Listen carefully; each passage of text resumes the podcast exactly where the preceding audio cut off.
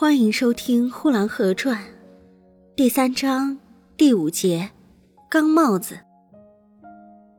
祖母已经死了，人们都到龙王庙上去报过庙回来了，而我还在后花园里边玩着。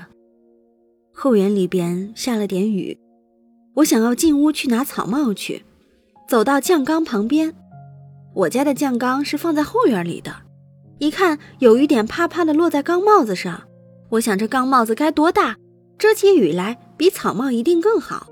于是我就从缸上把它翻了下来，到了地上它还乱滚了一阵。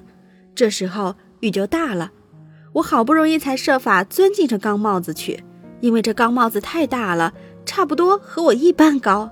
我顶着它走了几步，觉得天昏地暗，而且重也是很重的，非常的吃力，而且自己已经走到哪里了自己也不晓得，只晓得头顶上啪啪啦啦地打着雨点。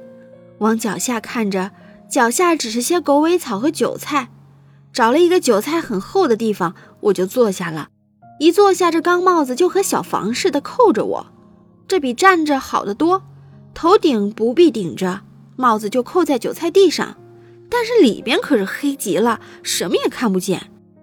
同时听什么声音也觉得都远了，大树在风雨里边被吹得呜呜的，好像大树已经被搬到别人家的院子去似的。韭菜是种在北墙根上，我是坐在韭菜上。北墙根离家里的房子很远的，家里边那闹嚷嚷的声音也像是来自远方。我细听了一会儿，听不出什么来，还是在我自己的小屋里边坐着吧。这小屋多么好，不怕风不怕雨，站起来走的时候顶着屋盖就走了，有多么勤快。其实是很重的了，顶起来非常吃力。我顶着钢帽子一路摸索着来到了后门口，我是要顶给爷爷看看的。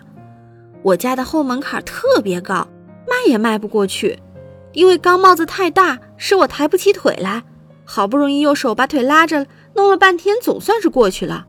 虽然进了屋，仍是不知道祖父在什么方向，于是我就大喊。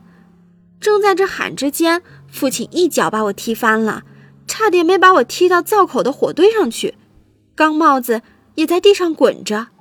等人家把我抱了起来，我一看屋子里的人完全不对了，都穿了白衣裳。再一看，祖母不是睡在炕上，而是睡在一张长板上。从这以后，祖母就死了。本集播讲完毕，谢谢收听。